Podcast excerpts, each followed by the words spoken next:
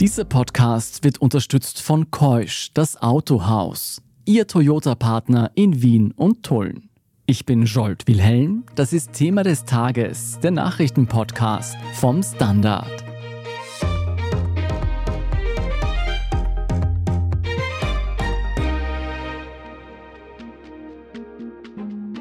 Eine Welt ohne all die schwierigen politischen Themen, ohne aufwühlende Debatten und Streitereien zwischen verfeindeten Parteien. Das haben wir uns wohl vermutlich alle schon einmal gewünscht. Und Instagram will nun ziemlich genau das werden, zumindest für alle, die das möchten. Denn Meta, das Unternehmen hinter Instagram, hat eine Änderung des Algorithmus angekündigt. In Zukunft werden politische Inhalte von Seiten, denen man nicht folgt, nicht mehr angezeigt. Welche Inhalte damit konkret aus unseren Feeds verschwinden könnten und wieso sich der größte Social-Media-Konzern der Welt jetzt selbst zensuriert, darüber hat meine Kollegin Antonia Raut mit Webstandard-Ressortleiter Alexander Amon gesprochen. Und darüber, ob eine unpolitische Social-Media-Welt wirklich eine bessere ist. Alexander Amon, du leitest das Webressort beim Standard. Fangen wir von vorne an. Was hat der Chef von Instagram da jetzt nochmal genau angekündigt?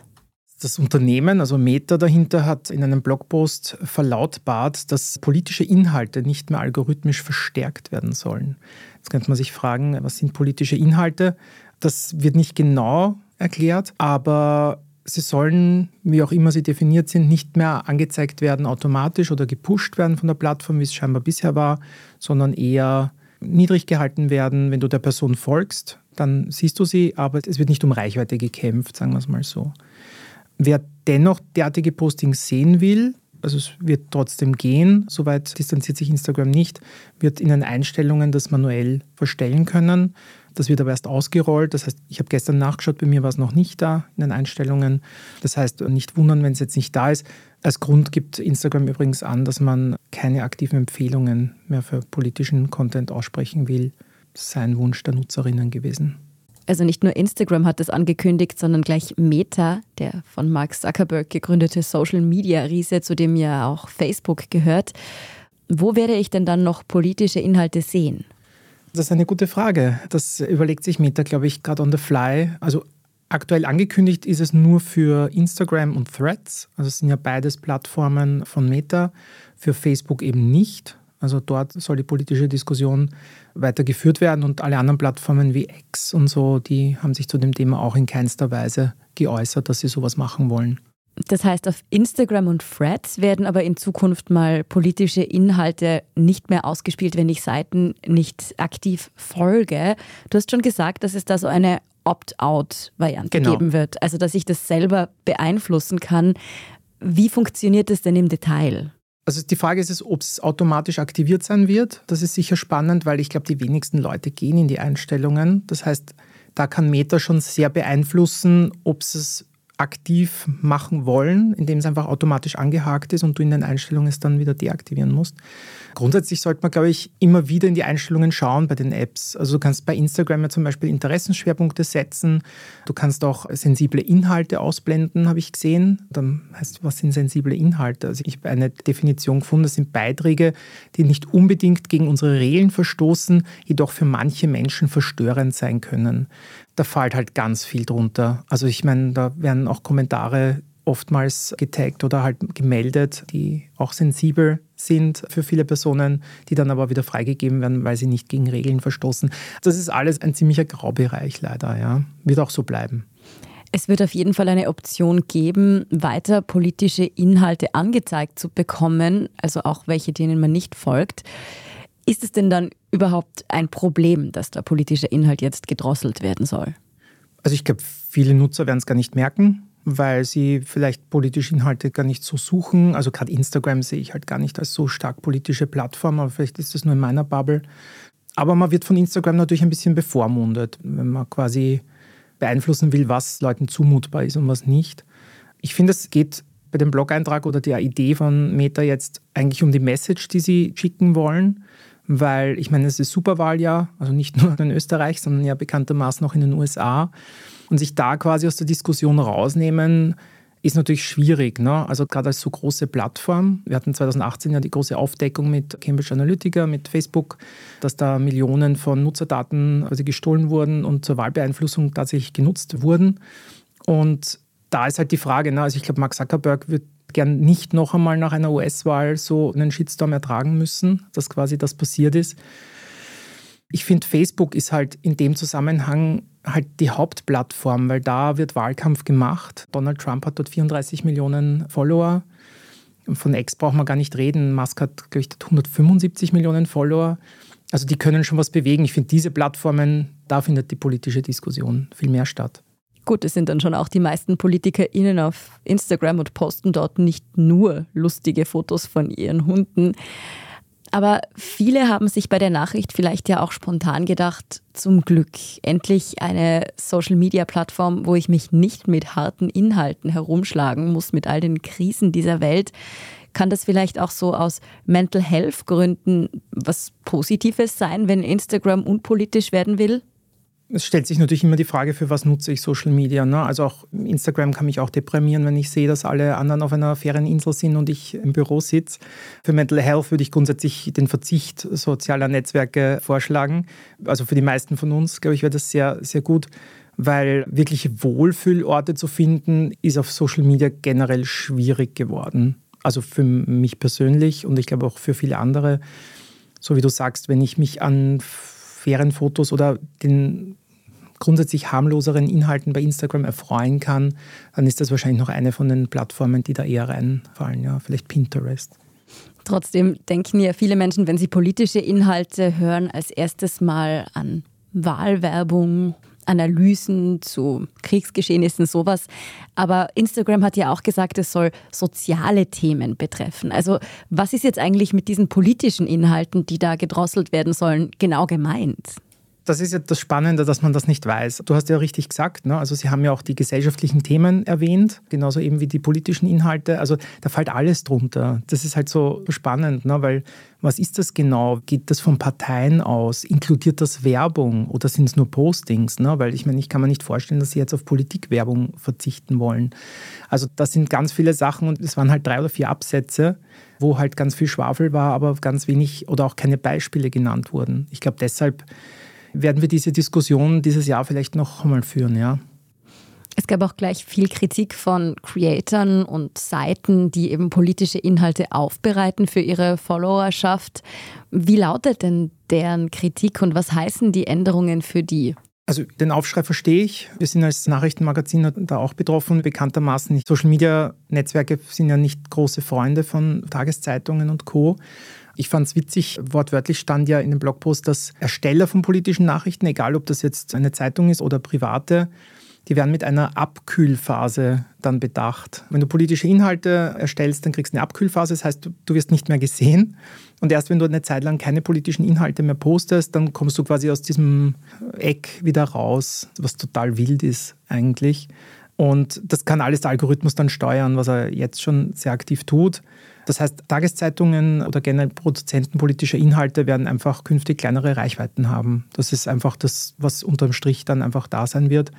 Und das hat ja Musk auf X auch schon mehrfach betont, dass er politische Inhalte sehr genau beobachtet und weil er ist immer für Meinungsfreiheit und dann werden trotzdem irgendwie Plattformen gesperrt oder in ihrer Reichweite reduziert. Das ist halt dann eher Willkür. Gut, dass politische Inhalte vom Algorithmus nicht gerade bevorzugt werden, darüber berichten ja Creator schon länger auf Instagram. Aber ich nehme mal an, die Kritik richtet sich jetzt dagegen, dass das jetzt ganz offiziell quasi zensiert wird in einer gewissen Form. Ich glaube, ich weiß gar nicht, ob der Aufschrei bei Instagram jetzt so groß war, aber bei Threads halt. Also Threads war ja groß angekündigt als der Konkurrent zu X. Und ich meine, X oder damals Twitter war ja hochpolitisch. Das ist ja möchte jetzt nicht sagen, allein für Journalisten und Politiker gewesen eine Plattform, aber das war halt massiv wichtig für viele Proteste auf der Welt, für Entwicklungen. Und da zu sagen, unser direkter Konkurrent ist unpolitisch oder benachteiligt politische Inhalte, ist natürlich eine ganz komische Aussage. Und der Instagram-Geschäftsführer, der Adam Mosseri, der hatte generell gemeint, und das war ihm dann auch bezugnehmend auf die NutzerInnen wollen das ja, dass harte News einfach irgendwie dort keinen Platz haben und man wolle sich eher auf Sport, Musik, Mode, Schönheit und Entertainment setzen. Und ich fand auch die Begründung dann relativ pragmatisch. Er meinte dann irgendwie, politische Inhalte würden für die Plattform extremen Mehraufwand, unter anderem wegen Moderation bedeuten, was ich verstehe, weil es natürlich dann immer recht schnell grenzwertig, was da gepostet wird. Und er meint, gleichzeitig verdiene man an den Debatten auch nichts. Also Ende der Diskussion, Politik lohnt sich nicht. Und damit ist der Schritt natürlich noch besser zu erklären.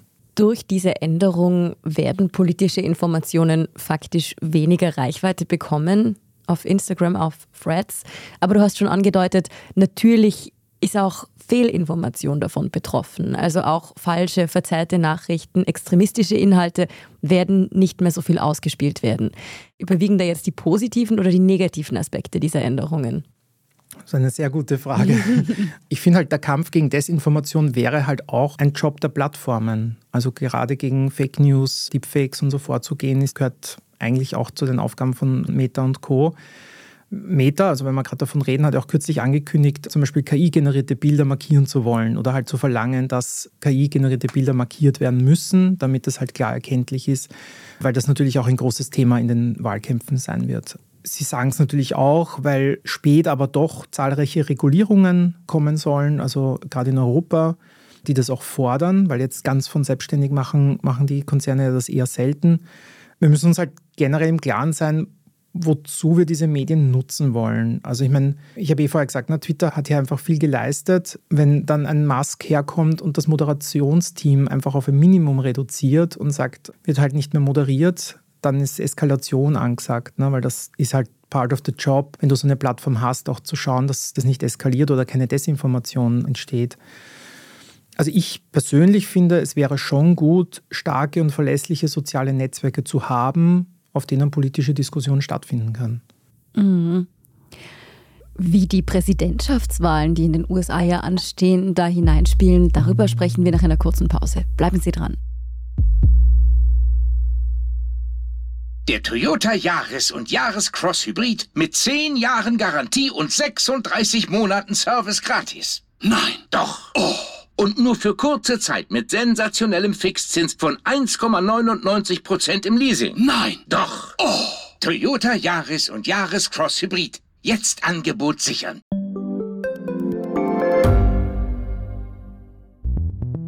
Wie können wir die Erderhitzung stoppen? Wie verändert künstliche Intelligenz unser Leben? Und wann wird nachhaltiges Reisen endlich einfacher? Um diese und viele weitere Themen geht es im Podcast Edition Zukunft und Edition Zukunft Klimafragen. Ich bin Alicia Prager. Und ich bin Julia Beirer. Wir sprechen über Lösungen für das Leben und die Welt von morgen. Jeden Freitag gibt es eine neue Folge, überall, wo es Podcasts gibt.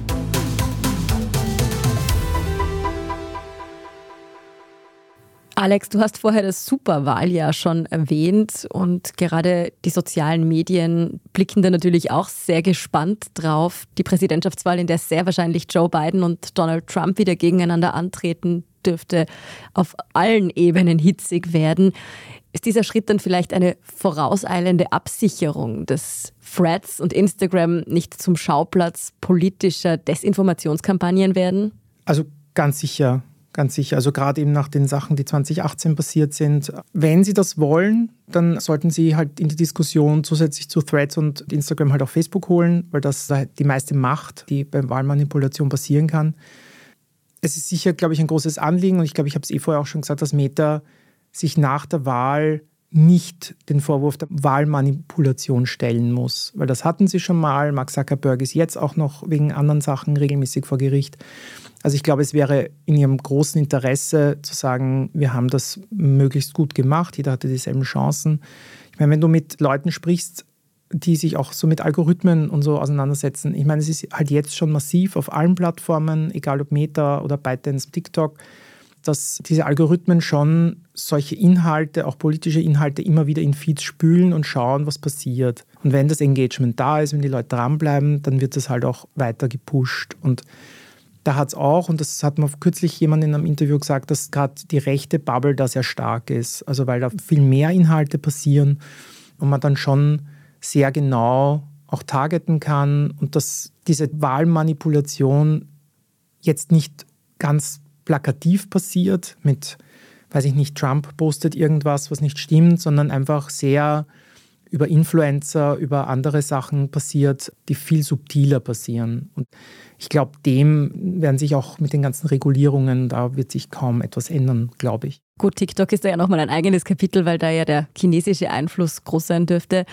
Aber wenn Meta jetzt einfach politische Inhalte so generell drosseln will, dann tun sie der politischen Debatte ja vielleicht auch wieder nicht nur einen Gefallen, gerade weil viele junge Menschen sich ja generell über soziale Medien auch über Politik informieren, oder? Immer mehr. Auch TikTok rühmt sich da ja immer, wie viele Junge sich da mittlerweile über Politik informieren oder fast ausschließlich. Meiner Meinung nach sollte ein politischer Diskurs auf diesen Plattformen möglich sein. Es kann halt nicht sein, dass man es ausblenden muss, dass man Menschen bevormunden muss. Es hat halt die jüngere Vergangenheit leider gezeigt, dass die Gräben tief geworden sind. Also gerade zwischen den politischen Lagern und viele Diskussionen halt am Ende des Tages in Beleidigungen, Drohungen und Ähnlichen ausarten. Gerade was politisch Andersdenkende betrifft, die werden halt wirklich massiv Zielscheibe, auch in den letzten Jahren.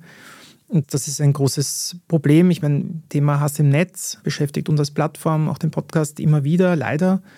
Und ich glaube, zu sagen, wir klammern uns da aus oder wir schaffen da einen Schieberegler, wo suggeriert wird, quasi die politische Diskussion findet hier nicht statt, ist mit Sicherheit eine sehr einfache Lösung für die Unternehmen, auch Meta, aber nicht die richtige wie Hass im Netz eskalieren kann und welche Hetzkampagnen dabei auch rauskommen können. Damit beschäftigt sich übrigens unser Schwester-Podcast Inside Austria in der aktuellen Folge, die morgen erscheint. Die werden wir dann nachträglich auch noch hier in den Show Notes verlinken. Aber jetzt ist natürlich die Frage, die Politik selber hat ja oft auch ein Problem damit, wie sie in sozialen Medien verarbeitet wird, was da für Engagement passiert. Will Meta vielleicht selbst politischen Regulierungen, speziell in den USA, vorbeugen? Also mit Sicherheit, wobei Regulierungskönig ist ja noch immer Europa. Ich glaube, die Krone dürfen wir uns aufsetzen. Es ist ja jetzt auch der Digital Services Act. DSA ist ja ein großes Thema gerade. Da geht es grundsätzlich darum, das soll ein Gesetzgebungspaket der EU sein, das den Konzernen plakativ gesagt ein bisschen auf die Finger klopft. Und ein bisschen mehr in die Verantwortung nimmt. Also da geht es um klare Regeln, Beispiele zu den Hauptaspekten, eine verbesserte Transparenz bei Online-Werbung, die ja oftmals nicht gegeben ist, Maßnahmen gegen illegale Inhalte oder Produkte im Internet, da sind wir bei Scam und solchen Sachen, wo sich die Leute massiv aufregen, gerade auf Facebook, und die stärkeren Nutzungsrechte in Bezug auf Inhaltsmoderation, das auch einfach ein schlampiges Thema ist bei vielen und ja, eine strengere Überwachung von Plattformen mit einem großen Einfluss auf die öffentliche Meinung. Und da fällt halt auch Meta drunter. Die haben einen großen Einfluss auf die öffentliche Meinung. Einfach was dort diskutiert wird. Und da will der DSA halt ein bisschen eingreifen, auch wie Meta und Co. in der Verpflichtung sind, gegen Falschinformationen vorzugehen. So ähnliche Debatten gibt es in den USA natürlich auch. Da ist der politische Diskurs ja auch immer auch je nach Vorfällen in den USA immer sehr dynamisch. Aber die Regulierungen in der EU sind auf jeden Fall jetzt dahingehend, dass man hier durchgreifen will ja, und Moderation verlangt und Kampf gegen Falschinformation. Am Ende des Tages muss es Meta ein Anliegen sein, hier was zu tun. Ja. Nicht nur auf EU-Ebene, auch auf nationalstaatlicher Ebene gibt es da ja in Europa einige Initiativen. Frankreich will jetzt zum Beispiel Menschen unter 13, also besonders Jugendliche und Kinder, nochmal schützt, unter Anführungszeichen, indem sie soziale Medien für sie überhaupt verbieten. Wie soll denn das ablaufen? Guter Punkt. Ist meiner persönlichen Meinung nach ein bisschen Populismus und habe ich mir jetzt auch von Expertinnen Meinung äh, ein bisschen bestätigen lassen. Es war aber witzig, weil wir hatten eine Geschichte dazu und in den Kommentaren war tatsächlich laut zu hören, dass es sehr unterstützt wird, dieses Verbot auch gerne auf 18 Jahre erhöhen kann und EU-weit und weltweit. Das würden die unter 18-Jährigen wahrscheinlich anders sehen. Glaube ich auch. Das Interessante ist halt, dass es sowohl die DSGVO schon gibt und natürlich Richtlinien der Plattformen. Also ein WhatsApp hat auch drinstehen, ab wann man diese Plattform nutzen darf. Und da stehen zum Teil 16 Jahre. Das Ganze ist halt insofern zahnlos, weil mit der Einwilligung von den Eltern dürfen auch Achtjährige auf TikTok sein. Also das ist immer so ein bisschen dieses, mein vierjähriger Sohn darf auch kein Bier trinken und wenn er sich aus dem Kühlschrank holt und ich sage, ja passt, dann kann es Regulierungen geben, noch und nöcher. Also das ist ein großes Problem. Ich glaube, darauf aufmerksam zu machen und mit solchen populistischen Aussagen mal darauf hinzuweisen, kann man natürlich machen. Meiner Meinung nach würde mehr helfen und auch das wurde mir von schlaueren Menschen auch bestätigt, dass Medienkompetenz halt einfach in diesem Zusammenhang viel mehr hilft. Also Medienkompetenz bei den Kindern, Thema Fake News, Desinformation, Sachen hinterfragen, eine zweite Quelle suchen, whatever gibt es ganz viele Möglichkeiten.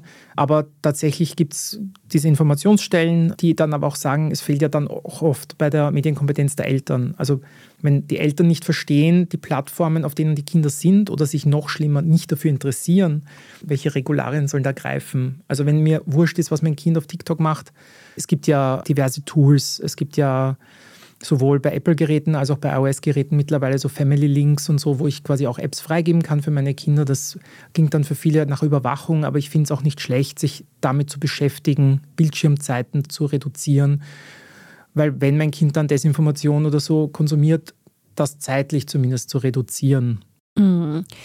Oft, wenn wir über Social Media sprechen, dann geht es vor allem um die Probleme, die da auftreten, um Desinformation, um Hass im Netz. Ist es wirklich ein immer größer werdendes Problem? Befinden wir uns da in einer Abwärtsspirale? Oder ist die Online-Welt im Endeffekt doch auch immer noch eine riesige Möglichkeit? Gibt es da noch Hoffnung? Ich finde, die Hoffnung darf man sich nie nehmen lassen. Also man hat, gerade wenn man beruflich damit zu tun hat, manchmal das Gefühl, wir haben verloren den Kampf. Die Quote an Hass und Desinformation hat in den letzten Jahren sicher massiv einen Boom erlebt. Das können wir gar nicht wegbügeln. Auch jetzt warnen Experten immer wieder, dass im Rahmen des Superwahljahrs genau diese zwei Felder, also Hass und Desinformation, einfach noch einmal zulegen werden. Also die Österreich-Wahl und die US-Wahl werden zwei sehr gute Beispiele sein, wo wir das sehen werden. Soziale Medien sind hier oftmals einfach auch Brandverstärker, weil natürlich die Gruppen, egal ob rechts oder links vom Rand, fühlen sich dann auch bestärkt, weil sie sich schnell finden und es schnell auch als ein bisschen als Allgemeinmeinung akzeptiert wird, was früher, wo man vielleicht sich am Kopf gegriffen hat.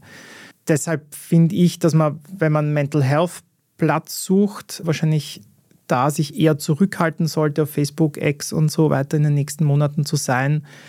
Andererseits ist es natürlich auch der falsche Weg, sich den Trollen zu beugen und sich quasi heimlich still und leise davon zu schleichen, wie die Statusmeldung bei Facebook ja mal treffend zitiert hat. Es ist kompliziert. Mhm. Dein Optimismus hält sich also in Grenzen, aber es gibt schon noch Hoffnung und in puncto Mental Health darf man ja auch nie vergessen, wie viele lustige Katzenvideos uns das Internet absolut, gegeben hat. Absolut. Es gibt auch witzige Geschichten und ich habe ganz oft kichern müssen, auch selbst in TikTok oder Instagram-Feeds. Also. Alexander Amon, vielen Dank für diesen Überblick. Danke. Und ich bedanke mich auch bei dir, Antonia Raut, für dieses spannende Interview. Wir machen jetzt noch gleich weiter mit unserer Meldungsübersicht. Da berichten wir unter anderem über eine neue künstliche Intelligenz, die aus Texten Videos generiert und damit schon täuschend echte Bilder erschafft. Wenn Sie uns bis dahin schon mal unterstützen wollen, dann nominieren Sie uns am besten beim Ö3 Podcast Award. Ein gutes Abschneiden würde uns dabei helfen, von noch mehr Menschen gehört zu werden. Und falls Sie Thema des Tages noch nicht abonniert haben, dann machen Sie das am besten bei der Podcast-Plattform Ihrer Wahl und nicht vergessen, die Glocke zu aktivieren, da werden Sie informiert, sobald eine neue Folge erschienen ist. Jetzt aber dranbleiben, wir sind gleich zurück. Der Toyota Yaris und Yaris Cross Hybrid mit 10 Jahren Garantie und 36 Monaten Service gratis. Nein, doch. Oh und nur für kurze Zeit mit sensationellem Fixzins von 1,99% im Leasing. Nein, doch. Oh. Toyota Yaris und Yaris Cross Hybrid. Jetzt Angebot sichern. Standard-Podcasts gibt es ja wirklich schon zu jedem Thema. Also fast jedem. True Crime. Thema des Tages. Lohnt sich das? Inside Austria. Serienreif. Besser leben. Rätsel der Wissenschaft. Edition Zukunft. Und, und, und. Aber nicht jeder hat die Zeit, das alles zu hören. Und manchmal möchte man sich einfach nur ein paar Minuten beschallen lassen. Ich bin Scholt Wilhelm. Und ich bin Margit Ehrenhöfer. Ab sofort bringen wir auch Highlights unserer Podcasts. Für zwischendurch, wenn mal weniger Zeit ist. Diese kurzen Ausschnitte nennen wir Shorts. So wie eine kurze Hose. Oder eine kurze Geschichte. Okay. Und Shorts vom Standard finden Sie jetzt überall, wo es Podcasts gibt. Und hier ist, was Sie heute sonst noch wissen müssen. Erstens. Der inhaftierte Kreml-Kritiker Alexei Nawalny ist laut Gefängnisverwaltung tot. Das wurde Freitagnachmittag bekannt. Über die Hintergründe wissen wir allerdings bisher nichts. Der Kreml teilte mit, man müsste medizinische Nachforschungen abwarten. Nawalnys Team konnte die Todesmeldung vorerst nicht bestätigen, man verfüge über keine Informationen, hieß es. Nawalny ist der wohl bekannteste innenpolitische Gegner von Russlands Präsident Wladimir Putin. Er hatte bereits 2020 einen Anschlag knapp überlebt. Nach der Genesung in Deutschland und einer freiwilligen Rückkehr nach Russland wurde er zu langer Haft verurteilt. Zweitens, in München beginnt unterdessen heute Freitag die Sicherheitskonferenz. Im Zentrum stehen der Krieg in der Ukraine und der Krieg in Gaza. Der ukrainische Präsident Volodymyr Zelensky nimmt selbst an der Konferenz teil und dürfte einmal mehr den Westen auffordern, der Ukraine weiter im Kampf gegen die russischen Angreifer zur Seite zu stehen. Wie angespannt die Lage für die ukrainischen Streitkräfte ist, zeigt sich gerade im Kampf um Adivka. Die Stadt in der Ostukraine könnte schon bald fallen, weil den ukrainischen Soldaten die Munition ausgeht. Bereits im Vorfeld der Sicherheitskonferenz schließen Frankreich und Deutschland heute Unterstützungsabkommen mit der Ukraine ab. Aber ohne die dringend benötigte Hilfe aus den USA bleibt die Lage für die Ukraine angespannt. In den USA verhindert ja Präsidentschaftskandidat Donald Trump derzeit, dass ein weiteres Hilfspaket abgesegnet wird. Ebenfalls düster sieht es im Krieg in Gaza aus. Nicht nur die Palästinenser fürchten dort eine Bodenoffensive in der letzten vermeintlich sicheren Stadt Rafah, auch international werden die Rufe nach einer humanitären Feuerpause immer lauter. Israels Premier Netanyahu fordert aber erst ein Einlenken der Hamas. Erst dann könne über eine Feuerpause und die Freilassung von Geiseln verhandelt werden. Auch hier gibt es die Hoffnung, dass es bei der Konferenz in München zu einer Annäherung kommt. Drittens. Ein Mann spaziert mit einer gestrickten Wollmütze über einen fremden Planeten. Eine Raumsonde flitzt durchs Bild. Dieses Video ist aber kein Trailer zu einem neuen Science-Fiction-Film, sondern ein KI-generierter Clip. OpenAI, das Softwareunternehmen hinter ChatGPT, hat ein neues Videotool präsentiert. Es heißt Sora und kann bis zu eine Minute lange Clips generieren, die kaum noch von einem echten Video zu unterscheiden sind. Und das, indem man Sora mit ein paar wenigen Textbefehlen füttert. Was technisch beeindruckend ist, löst aber bei vielen auch Sorge vor dem Missbrauch dieser neuen künstlichen Intelligenz aus, zum Beispiel in Sachen Desinformation. Wer sich selbst ein Bild von diesen KI-generierten Videos machen möchte, geht am besten auf der Standard.at und sieht sie sich selbst an. Und viertens. In Wien findet Freitagabend der Akademikerball statt. Der von der FPÖ organisierte Ball gilt als Vernetzungstreffen für Europas extreme Rechte. Traditionell tanzen dort schlagende Burschenschafter, Identitäre und das Who is Who der rechtspopulistischen Parteien Europas Walzer. Und zwar ausgerechnet in der prestigeträchtigen Hofburg. Wie jedes Jahr gibt es auch heute wieder Demonstrationen gegen den Ball.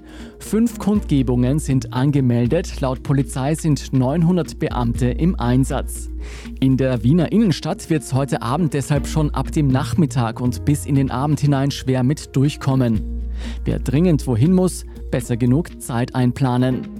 Mehr zum Akademikerball finden Sie in den Berichten auf der Standard.at und auch unser Schwesterpodcast Inside Austria hat dem Akademikerball eine sehr spannende Folge gewidmet. Alle weiteren News zum aktuellen Weltgeschehen lesen Sie wie immer auf der Standard.at. Wenn Sie noch mehr Podcasts vom Standard hören wollen, dann empfehle ich Ihnen heute unsere Schwester-Podcast Edition Zukunft und ebenfalls Inside Austria. Edition Zukunft beschäftigt sich heute mit der Frage, wie wir Menschen sanft zum Klimaschutz bringen. Und Inside Austria rekonstruiert am Samstag die Hetzkampagne gegen eine österreichische Journalistin. Überall dort zu finden, wo es Podcasts gibt.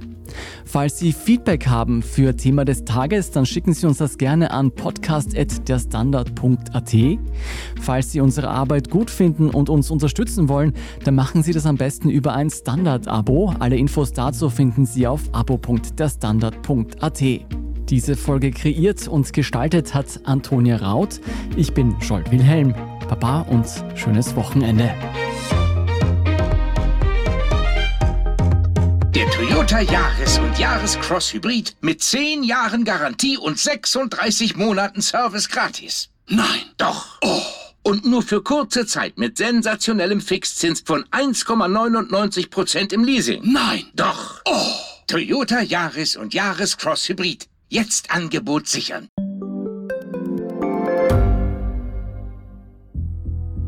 Was ich nicht nachvollziehen kann, ist, warum an jedem Unrecht immer ich schuld sein soll. Ein Korruptionsskandal jagt den anderen. Österreich hat in den letzten 30 Jahren viel über Klimaschutz gesprochen, aber zu wenig getan. Die Politik verschläft die Klimakrise. Die Behörden haben alles richtig gemacht. Fehler vergisst man, statt daraus zu lernen. So sind wir nicht. So ist Österreich einfach nicht. Aber wie ist Österreich dann? Das wollen wir bei Inside Austria herausfinden. Wir blicken auf die großen österreichischen Skandale. Von Ibiza bis Ischgl.